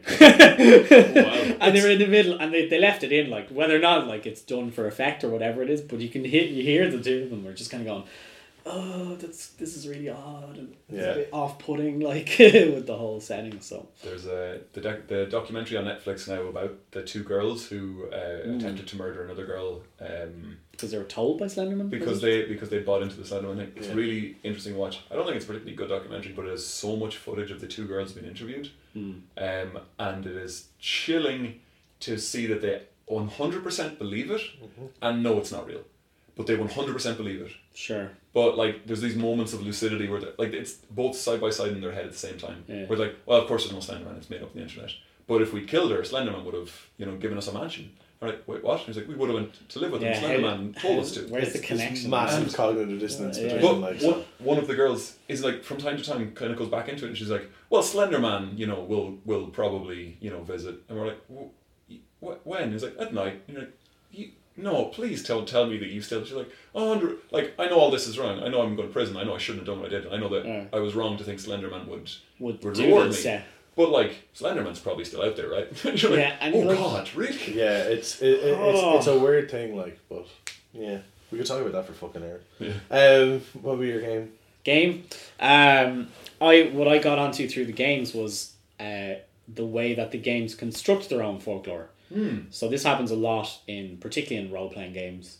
So stuff like Skyrim or The Witcher or basically any RPG where they leave books around Yeah. and they leave different plot holes that you can pick up and you learn about some sort of character or piece of history. But the one that I liked particularly, uh, which I'm going to use, it's another new game that came out this year, is Horizon Zero Dawn. Um, which is a fantastic game and really should go play this because again there's spoilers for this because the plot kind of does tell you a lot about what's going on. But basically, you're set in this world. It's about a thousand years after some sort of tragedy has happened, and humans are like repopulating the earth, and they live side by side with these dinosaur robots. Essentially, is what they are. Some of them are peaceful, some of them are not, uh, and everybody's in this kind of tribal system. But uh, you, as the character Aloy, uh, you begin to learn that there's something else going on in the world, and lots of the technology has been left from thousands of years ago. Uh, so as you progress through the game, what you begin to learn is that there was a great tragedy that happened. Something basically killed off all, all the population, and it was put in place. And you find this through different data logs and uh, books and relics and stuff. So you'll pick up things like cups. And like there's characters who'll be like, Oh, I have this fascination with these cups and he's like, I can't I can't wait to use them and you're like, What's it for? And he has no concept of what they are, but they're just like cups. There's a there's a bit where you pick up a Casio wristwatch, wristwatch and in your inventory it's called shiny bracelet Shiny bracelet. because yeah. you don't know what that is. because they've no concept of what it is and uh, so you learn through interacting with the surroundings and with all the different pieces of technology that had been left behind and you gradually figure out that the world was created and destroyed by humans because humans are idiots Uh, Humans were the monsters all along. who knew? And uh, it turns out you're a clone, uh, as it was, because the entire populace of the Earth has been recloned from old humans Yeah. uh, and brought back. Uh, so this is how you you end up looking particularly like a doctor uh, that was uh, instrumental in creating all these systems, and that she you're created as a clone because they feel that you'll have a resonance to her in the past, which then causes you to make sure that the whole world doesn't blow itself up again. I, I honestly expected that game to be like The Village.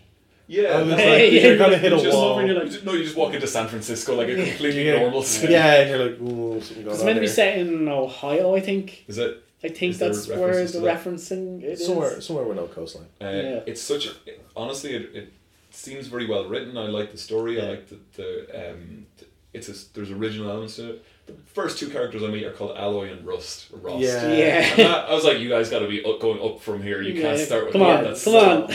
That it- that was like like that was my moment like when I was first reading about it and it's like you played a character ally and really Yeah. oh don't do this What's your mentor called? Rost. Yeah.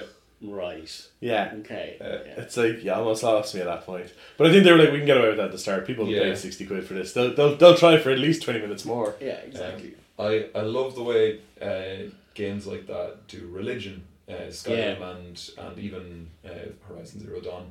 That you meet these high and mighty religious characters uh, who you're never a part of their religion. Sometimes you can kind of buy in and get Yeah. certain boons, but uh, it's always so fun to see something that's just basically a completely alien religion. Yeah. Whoever wrote that must have had so, So much, much fun. fun. oh yeah Well, you get that like like Fallout is very good for that. Like in three, where they literally worship an atomic bomb. Yes.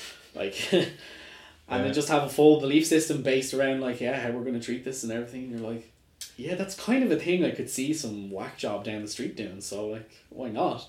I, uh, it's a symbol of power particularly in the Yeah. Fallout world I liked in Horizon where you are in the matriarchy culture because usually in fantasy and even sci-fi, Yeah, it's the matriarchy culture is one of the fringe ones that you get to visit and look around and basically be voyeuristic. And go, ooh, "Ooh, ooh, it's weird it does over exist. here. You guys, are, you guys worship women weird. I like that you start there. Yeah. And one of the religious guys you meet is for the sun god, and of course the sun is classically male. And there's a bit where he's like, you know, our king, you know, will be um, bountiful and Protector of and all that stuff, yeah, it's like yeah. you ever heard a queen, and he kind of giggles and goes, "A queen? Oh God, no! No. Oh, that's ridiculous. A queen." I do love how snippy she can get with that though. When you get those responses, like she'll be like any sort of female, and then she's like, "Well, fuck you! Like I can do this. Don't be ridiculous." So no, but I, I love that game. That game is um, Mm. it has so much to it, and it really really builds upon itself and gives you a really really good platform then to Yeah. kind of discover and, and explore as you go along. Ev- everything tells me a little bit of the story. Yeah. In that game, every building I see that's wrecked, every time I see those Velociraptor guys bopping around, Hmm. um, and I every time I see a new creature, it tells me a little bit more about what's going on without telling me a word. Yeah, I just see it go, ah, it's one. Some something's created something like this. I'm like, okay, that's interesting. Yeah. No, it's it's a wonderful game. But all those RPGs in general, they put so much work and effort into building up a cultural basis. Mm. And I mean, a lot of the times, I'm sure they're they're they're taken from real world examples of like myths and legends and so on. But the, the care that they put into it is, is Well, fantastic. The day I found the lusty Argonian maid book in, in Skyrim, man, yes, that was, I was invested after that. For, formative years. My eyes were wide open then.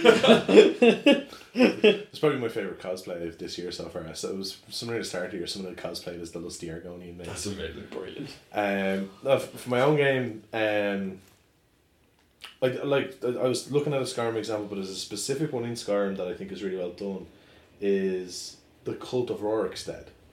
So Rorikstead is this tiny little village that's just kind of in the western half of the map, just off center of west, uh, west of center of the map, and I was if- convinced when you said that. I was like, West of Centre is definitely a place name in there. They've always got names. Yeah, It's like, yeah, no, no. Elsewhere. And you're like, Elsewhere. Fuck you. Um, but like, it took me. Okay, I've played a lot of Skyrim. We're talking like four hundred hours of about Skyrim, Yeah. and there's yeah, it's just it's my go to game of like I need something to just relax and lose myself for a while. I'm gonna play, play Skyrim, um, and in Rorikstead, between talking to the people there and talking to people in other parts of the game, and it something I didn't notice until it was pointed out to me. There's essentially a load of tiny hints dropped around everywhere about how there's a demon worshipping cult in Rorikstead hmm. and they sacrifice their children to it. Hmm. and I was like, it's so well buried in the game that I didn't notice it on my first playthrough.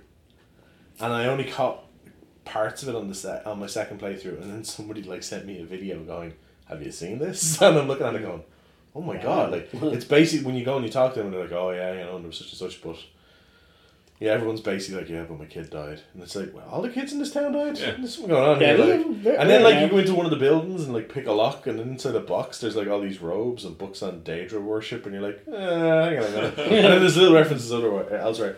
But no, my, my favorite is um, it's kind of the the reverse. It's not a.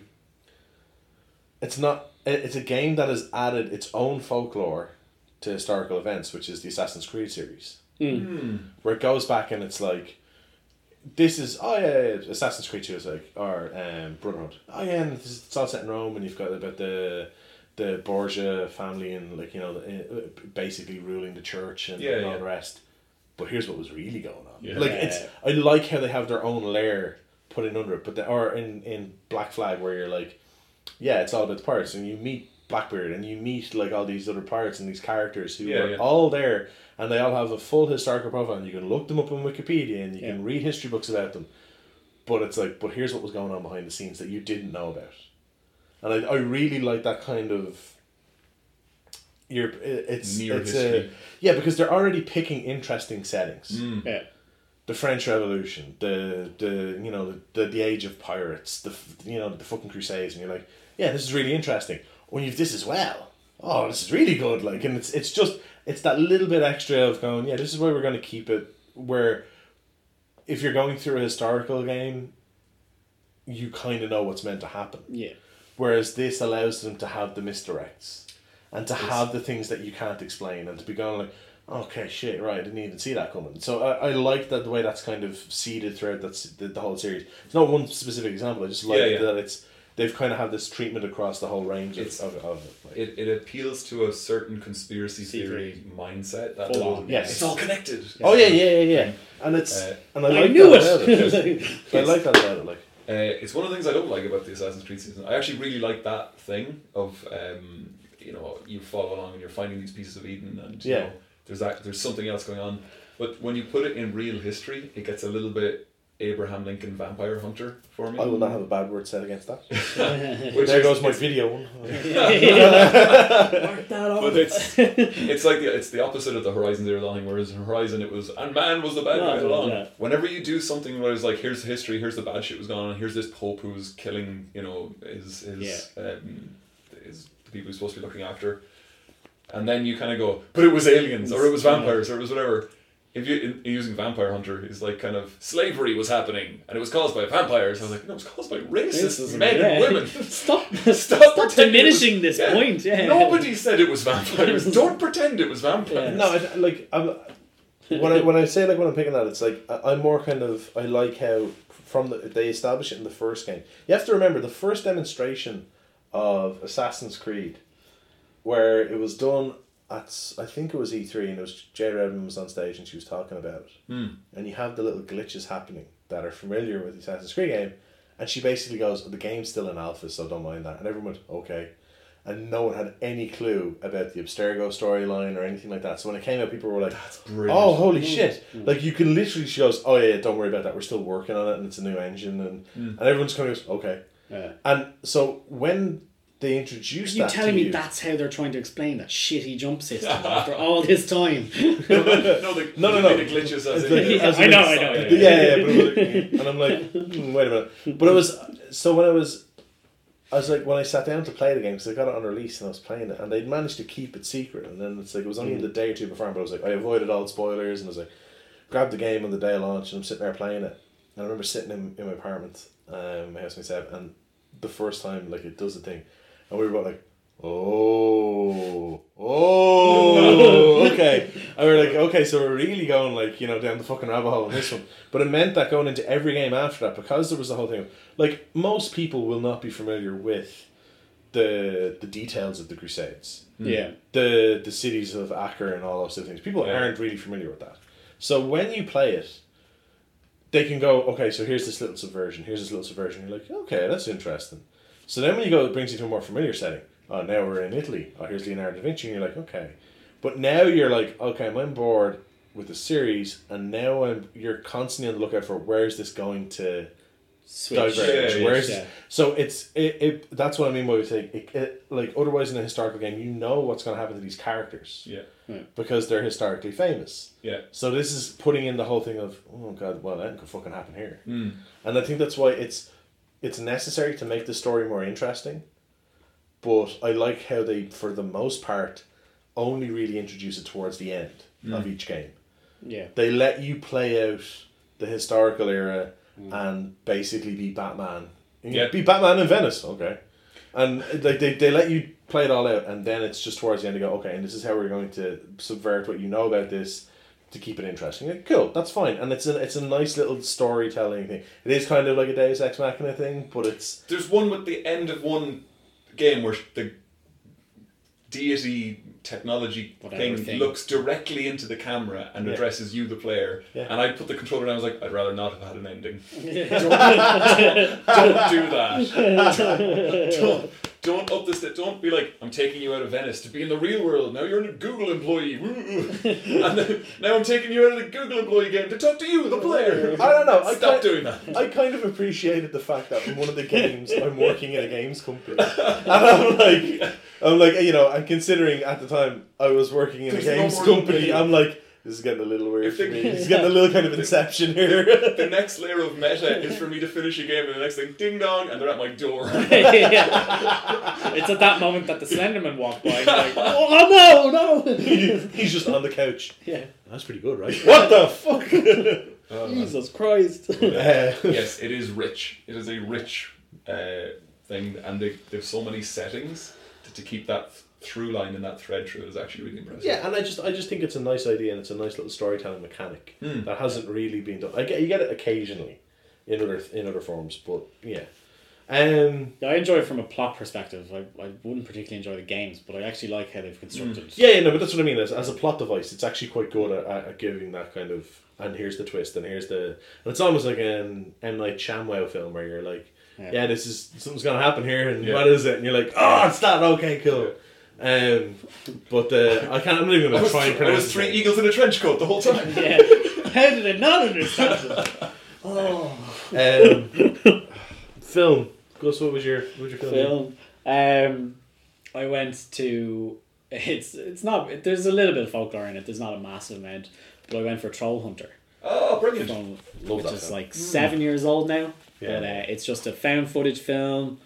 Uh, it's set in I can't remember which Scandinavian country. it is. Norway. Norway, Norway, uh, and it's found footage of just some college students who cl- who think that the the character is a bear poacher, and uh, as it turns out, no, he's performing uh, troll catching instead and hunting, and he's just Yeah. trying to and follows along from there. It's just kind of cool how to bring like a, a myth of it is into a modern day present setting and how you would approach that and kind of show it in screen so it's just kind of cool it, there's weird quirks in it like yeah they smell christians better and that Yeah. becomes Which that I becomes thought a plot was- device I thought that was good though. I thought that was. then they uh, follow on then because then when they replace the cameraman because that guy dies Yeah. spoilers uh, they're like uh, I'm Muslim and they're like mm, Don't think not, it, not sure if that's gonna matter Yeah. or not It's an Abrahamic religion. I'm not sure about yeah this. Yeah, Like they don't know. That's so good. yeah that's like the, the whole thing of like, yeah, there's loads of the big ones up there, and they're like, really? And it's like,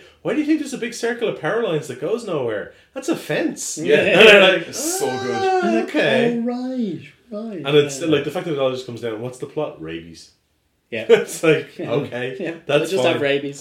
The, the, the yeah no it's, I, I really like that film. It's just very well done. Like I also I really like the, the the the guy playing the hunter himself. I can't remember his name. Yeah. But he's a stand up comedian. In, in, A bunch of them are No, comedians. Uh, But it's like but he's known for his really deadpan humor, and he has it in that. in that, yeah. And and people are like. I've seen people watch it and kind of go, "Is this meant to be funny?" And I'm like, And "You you're just, yeah, it's yeah, Sorta? it's sort of." But that, I, I, I just think you can't help it. It, it captured that folklore thing really well. Of Yeah. that, like there's, there's ri- elements of ridiculousness in folklore yes. that you kind of have to play straight. And just kind of go with it. Yeah. Yeah. Um, I actually picked Troll Hunter as well. Weirdly. Oh, really? I, can- I got it back up. But uh, the thing about Troll Hunter, and I very nearly picked the game Okami for my game, Yeah. is Oh, yeah. that uh, all the ones we've been talking about are looking at from a Western point of view, like we're the the ones Yeah, literally yeah. literally coming to America with American gods, with Grimm, with all these choices. It's looking out to our ancestors, our Irish and Germanic, and all these kind of folk tales, and looking at them from a Western point of view. Uh, Troll Hunter is a Norwegian movie made in Norway, Norway. and uh, it's so fun to see their versions of things I kind of know about. So, uh, like the trolls eating rocks and having Some multiple heads, heads. and uh, uh, being able to smell Christians. That to me, I've Yeah. never heard that before. It's such a random thing, but you're But like, okay. It's their cultural shorthand. They, Yeah. They're like, oh yeah, they can smell Christians. I'm like, explain more. It's like, it's Yeah. just accepted. And I'm like, okay. I hope great. there's just some tale Yeah. where it's like, yeah, they were Christians, so they ate children and Yeah. stuff. And you're like, oh, okay, right, right. But when I, when I was playing Okami, because it's kind of um, Japanese folklore and a little bit of history and a little bit of like Mm. their uh, Shin- Amaterasu, yeah, the, the god Amaterasu. Yeah, God Amaterasu, the, the again the sun god, uh, and uh, there was bits in that that were so ridiculous that I didn't know whether I was supposed to know them or not. I didn't know if it was a eh. pure invention by the, Or the game this is a or whether thing. this is a completely established thing that I knew. So I never knew whether anything was going to follow up. Like it's like eh, like you know I know that foxes have nine tails sometimes in Japan, so I don't need to expect anything else to happen there. But like this talking flea that gets into this girl's dress because she's the goddess of peaches and her like bottom is exposed. I'm like, I don't know what this means. I don't know if this is something I should already is this know okay, about. or is this weird, or is it what? Yeah, my my other example for games was going to be Nioh as well. Similar idea, Hmm. because again, it's like Japanese mythology being Yeah. transplanted into a historical setting Yeah. to help explain. I've, I've, one thing I loved about that was when it came out and everyone was like, "Oh, it's like a Japanese Dark Souls." I was like, "So Ninja Gaiden then, yeah?" Yeah. And like, You mean- no, no, no, no, It's like it's a Japanese. Yeah, so Ninja Gaiden, yeah. the, the guys made the game, the same game. Yeah, it's the same developers. Ninja Gaiden, yeah. Uh, I can I can pivot into my film then or Yeah, segue if you if you like, which is uh, Journey to the West: Conquering Demons, which is by Stephen Chow, the guy who did um, Kung Fu Hustle. okay. and Mm. it is the Journey to the West story. It's Monkey, and it's about him uh, It's this big kind of CGI extravaganza, uh, and it, like it's um, again completely alien to me. It is me watching a film. That's a story I know because I've seen Western Right. adaptations of it, but I've even seen Japanese adaptations, like subtitles and stuff, and they did this uh, version of it, and it's about Monkey, the kind of trickster god, as I'm the just going to mention for the next one. brilliant. Go on. Anyway. Noted. uh, uh, but no, it is it is so much fun. I would absolutely recommend going and watching uh, Troll Hunter and uh, Journey to the West uh, because you are seeing it through the eyes of someone complete who has completely different values even, and there's bits in it where like kids will get eaten by giant fish in like these kind of ones, and you're like, oh, they'll save him. And they don't. And you're like, Yeah. oh, okay. So I guess Oh. in your stories, that's just fine. yeah. Like there's stuff that happens where you're like, I guess you guys just have different endings to your stories Stories, that I'm yeah. expecting. But, different uh, values placed on it. yeah, and like, but but one of my favorite things about Japanese stories is that like you'll say, and the bandit showed up, and he turned himself into four foxes, and you're like, "S- wait, four? That doesn't make any sense. Yeah. Or like the Why monkey, four? the monkey turned himself into the moon, and you're like, no, what? There's this thing about size and number that they just don't care about. Yeah. Uh, and it's so much fun watching. it. It's whimsical. You just you're delighted watching this. Going, okay, I'm on board. Let's do this. Let's go. Let's just keep Yeah. going. Um, my own film is Reign of Fire. Ah, fantastic. So I didn't get the chance to see it in the cinema when it came out. For whatever reason, I was just Mm. like, I, I, I didn't go to see it. I don't think I've ever seen the whole thing. I look. It's so it's Christian Bale is the main dude. Yeah. Um, and I- someone I had to just have to look up there is uh, Alexander Siddig, who's uh, Dr. Julian Bashir from DS9 is in it. Oh wow. I remember him jumping out. Okay. Whose actual full name is I just had to I think this is amazing. Siddiq El Tahir El Fadil El Siddiq Ad Abder Abderrahman Mohammed Ahmed Abdel Karim El Mahdi. So I can understand why he Makes goes sense. by I can understand why he goes by Alexander. Um he's just writing that out. I get pissed off after about three words and like, no, just whatever. The credits Um, rolling. It's still the first guy. Hang on. yeah, yeah, yeah. And um, and what's his name? Your man from True Detective. The- yeah, Texas guy. Yeah, that one. Yeah, yeah. Um, and there, it's you know, it starts off with the whole, hey, like he's a kid and his his mother's working on like Christian Bale's character's kid. His mother's working on the London Underground. They're expanding it, and they basically dig into a chamber that has an alpha, um, an alpha male dragon in it Yeah. and there's a lot of eggs and he wakes up and the whole thing of like there's a couple of things in it that I was like I really like how this is tied in so they dragons feed on ash that's mm. why they burn everything. Where does the fire come from? They have two different glands that secrete these chemicals. And when the chemicals mix they make natural napalm. Yeah. and it's like th- this type of thing I'm like this is a really they like put thought into they it. have full yeah someone sat down and went okay i'm going to pretend this was real. Hmm. How do i how do i logically explain everything? Hmm. And they went through the whole thing and i just it's the but like it's just kind of that information is trickled in across the whole thing they managed to do it while still showing really good action really good like set pieces there's an amazing bit when in the clouds where they, they basically there's a, a group of guys called oh, the valkyries they call them and they're like they fly up into the air and then the guys bail out.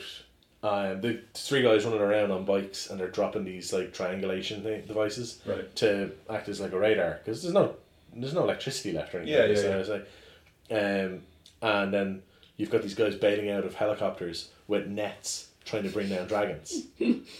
and they're like, "How many times? How many times have you done this?" And he and they're like, um, and they're like, "Oh yeah, no, we, we sent two guys up with the nets." And they're like, uh, "How many dragons have you killed this way?" And he's like, 18. And it's like, "How many dra- uh, guys have you lost?" And he's like, 36. and then- and he's like, "They don't have parachutes.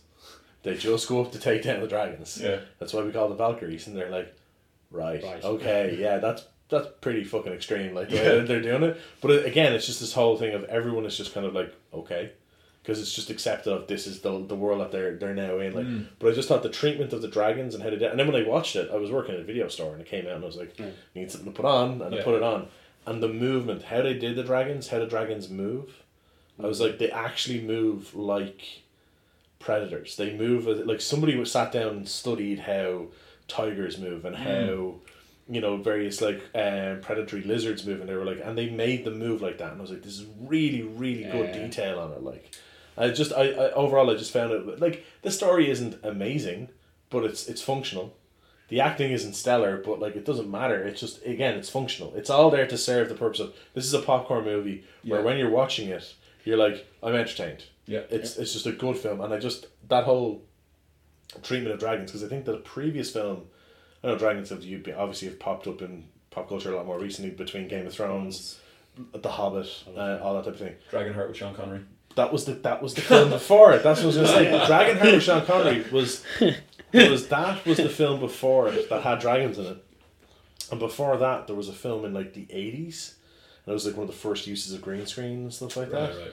And it was really it was dodgy, but it was like yeah, there was an attempt made, and then there was nothing. And obviously you're growing up, you're like. Oh, dragons! Dragons are cool, Yeah, and I'm cool, like, yeah. and I'm like, oh, and everyone see Dragonheart, and go, oh shit. yeah, that really didn't look like. And I that. think I think that's partially what put me off to watching Reign of Fire because a, a lot of the critics were like, "Oh, it's very generic and it's very," and I'm like, "You're like, you're like." I I don't know if it was just that they were they were expecting like you know Shakespeare when they went Yeah, to see it. yeah. I'm like, Yeah. I just want a popcorn muncher. Yeah, I just want something to that I can like. big I- things. Yeah. do cool stuff. Yeah, and, and I watched it and I'm like, this is this is really good. Why did I not watch this sooner? And I kind of regret not seeing it on the big screen because I think those set set pieces would have worked that much better on the big screen. Like, Hmm. I think I think if everybody if everybody in the movie knows how the dragons work, knows like they're predatory and everything like that, if they kind of get the feeling that there's they know the internal logic, it really comes across and sells that kind of folklore that Yeah. like they are predator, but we we need to take them down. Yeah. yeah. Um, it's really But also the whole thing that they've basically blasted the planet. Mm. because the you know they feed on the ash. I was like, I like that as well. That's a nice kind of to try and work off it. yeah, yeah. Because otherwise, it's they'd just be flying around and people would be kind of like you know, let's just cover the streets and and they won't see us and we'll be fine. Like you know, put shutters on everything and yeah, pour out the windows. Speaking of folklore, there's also a scene that where two lads reenact a scene from Star Wars Yes. for a group of children Yes. who would never have seen it Or have any because, idea, yeah, yeah. because that's their cultural touchstone. Yeah, and they, Uh, they they do a little sword fight for them, and it's actually really cute. It reminds me of Mad Max and stuff. We're going to do the tell where we've gone back to the oral history. We don't have movies Yeah. and stuff anymore. Yeah. This is what we're going to pass on, and those kids will grow up believing that that happened. Star they, Wars. They, they even did a bit where he cut his hand off. yeah, goes, And, then, and, then "Oh!" he, and then everyone's like, Yeah. and then, like, the kids are getting really into it. Like, I, I, yeah, it was a nice little touch, and it, it, it's that whole. It, it's the. I always find films like that. It's they need that sense of normalcy. They need that whole Mm. thing of this is what people would do to survive, to get by, to keep themselves sane. Yeah. It's like uh, when disaster films don't have that little those little normal details. Yeah. details, I find it, it really off putting. It's like we were talking about before about, you know, these big serious RPG games and stuff. Mm. There has to be sense of humor in that. It doesn't Yeah. matter if the world's ending. Yeah. People use People gallows carry humor. on. That's Yeah. th- it's a coping mechanism. Yeah. So when everything is serious and there is no jokes, I'm like, you've just pulled me out of the fucking setting because there's no, you know. So when it, like I think that's why it works.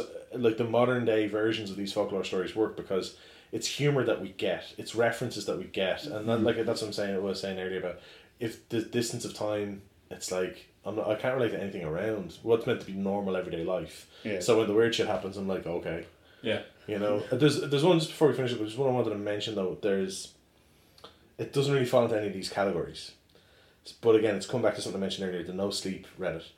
Go on to the no sleep Reddit and look up a thing called correspondence. Mm-hmm. Okay, so correspondence is very much something. It's like picture the ring which is uh, kind of it was my backup for the the folklore thing because it's like it's not an established folklore it was like it created its own but because it's the medium of Yeah. particularly for the time where the first one surfaced I, I saw the ring by somebody coming up to me and going And giving "Oh, you a give me the VHS and go watch this yeah. That's brilliant. and I remember watching it with some of my mates and then they finished as just after that scene one of their phones rang and the rest was right on it Yeah. like you know Don't touch me. yeah, yeah. so it, but uh, the correspondence is, is like the ring but for the internet there there is it's about something that is spread through communi- digital communication Mm. A sinister force that is spread through digital communication there is now i think 37 posts about it and because everyone on the no sleep reddit is everything is real All in. Yeah. Yes, Right. of course. but what happens is the guy behind it, his his username is Bloodstains, and this thing's been going on seven years. The last update was a couple of weeks ago, Mm. And what he does is he'll create new accounts Oh, that's great. and he'll post on, on Reddit for up to a year in all aspects of Reddit. Yeah, and become a regular person and then they somehow get pulled in and then things start getting weird. That's brilliant. So you go back Lot through their of history and you can see oh yeah, yeah. And, and then he like other stories start popping up elsewhere and going, Oh, that's pretty good and then you find out it's the same guy and it's tied in and it's like but it's legitimately incredibly creepy. Yeah. And like I read all like thirty seven of them in one sitting. I- or I, I think I read thirty six when I found it, and then like when then the new one came, out, I was like, "Oh, holy shit!" And it was like when you're reading, it you go, "Awesome!" And then you're reading, you go, "Why did I read this again?" Because it's it's it more than anything else. I think the only other um like horror thing that has ever affected me so much is um Hellraiser. Every time, I like I adore the Hellraiser series, but every time I watch them, at some point, like I'll watch a marathon of them, and I know I should never do it, but I do it. And then, and then a few weeks later, within a few weeks, I will have a nightmare involving the Cenobites, Sure. and it proper fucks with me. And like for a night or two afterwards, I'm afraid to fall asleep because, I like, I just because even though I know the nightmare's not real, I don't want to experience it again. Yeah. You know what I mean? Yeah. So, and this is the only thing that's come close to that in Right, terms of right. freaking me out. Like where I'm like, oh, I really don't want to go downstairs. There's no lights on and everything, and, and it's just because I'm conscious of what happens in that thing, and it's there's a lot of really really good horror elements to it. And then there's even a point like halfway through or three quarter way through where the guy Bloodstained starts going, So yeah, I'm gonna tell you about myself. But it's like, that's not my account name. Why am I talking like this? Why am I oh my god, I've just checked my history and all these have I been writing this all along? And it's like it really put it's like it's so well done. And then like you start finding these other little bits scattered around Reddit that are all related to it. And there's a couple of the guys, um, some of the accounts that he resurrects only when he posts. So guy ac- accounts that have gone weird, like five years ago. There's one, and it's it's got the greatest name, and I'm really jealous that I never thought of it before for something. It's Gin and Miskatonics, Oh, that's very good. and I'm like that. That's a really good name. Uh, And he, Gin and Miskatonics has the history of normal posting, and then this thing. The whole idea is the entity gets stronger the more people talk about it online as hmm. well. So you get these people, go, premise, co- yeah. characters showing up that are mentioning it, going, "Why are you talking about this? Will you please fucking stop?" yeah. You know what I mean? Like, and and like they all feed into it, and they're just in the comment section. So nearly every post you have to go down through the comments because you find references Yeah, in it, different like, people chatting. Yeah. and it's but the and Miskatonics has basically become a disciple of this entity, hmm. and comes and comments when stuff is happening. It's just, but it's not something that falls into the other categories. It's a very, it's a very impressive, unique system hmm. that your man has developed. I just love those kind of stories because like, it doesn't take much of a leap Yeah, to get to that belief, and you're like, Yeah. okay, I'm bought in, and you're like, oh, maybe this could be real. And it's the whole thing Yeah. of you're reading it online and it's something that spreads through online Online. medium and you're like, Yeah.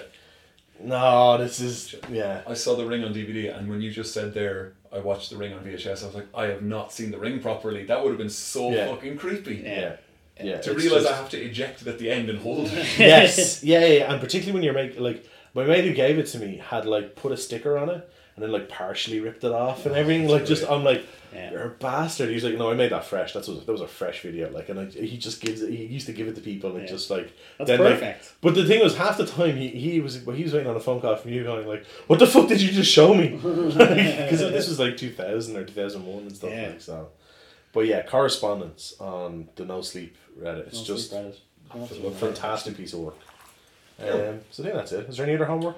Homework, we've quite a lot actually. Uh, I think we need to add Hellraiser and Buffy to the, the dys- dystropia drinking game, just for yeah, mentions. maybe, maybe. Uh, American Gods, I've just wrote, written a little note here for myself. Dane Cook's cock, so I'm gonna Yeah. look that up. As, as Also, a very, a very eloquently and uh, touching gay sex scene in that, in that Okay. Yeah. Show as well. oh, Yeah, no, it was actually quite Between, well done. between a jinn and another man. It's a, Oh, so, lovely. Uh, Supernatural, I think uh, we should link off to uh, Castiel watching porn. That'll be a, a good little one to link off to. Just that scene. Uh, made a note here. Slender Man is probably behind you, uh, and I mean that to the listener. He's probably behind you, like right now. right now. He's a fan, so. Partic- Yeah. Particularly if you have any static going on. Yeah, absolutely. Uh, So I'm sure. I'm not just talking about it. This is Stop. the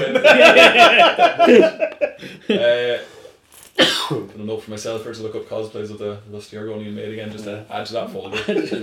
Uh, seriously, watch Troll Hunter. Everybody who hasn't heard of it is a Yeah, fantastic. It's movie. on Netflix. It's a great film. Um, and the No Sleep Reddit, that sounds amazing. I'm going to look that up. Uh, for people at home, I'd probably recommend reading Candle Cove first as a little one shot to see if you like the kind of creepy pasta uh, That format. sounds familiar, actually. I think I've, I think I've Very read that one good. already. But yep, Halloween's coming, so No Sleep Reddit. Yeah. Cool. Cheers all. Continue. Cheers.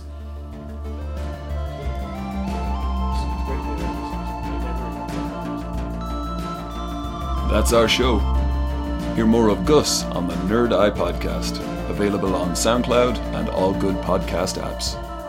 Remember to check us out at Dystropia on Facebook and Twitter. Have fun.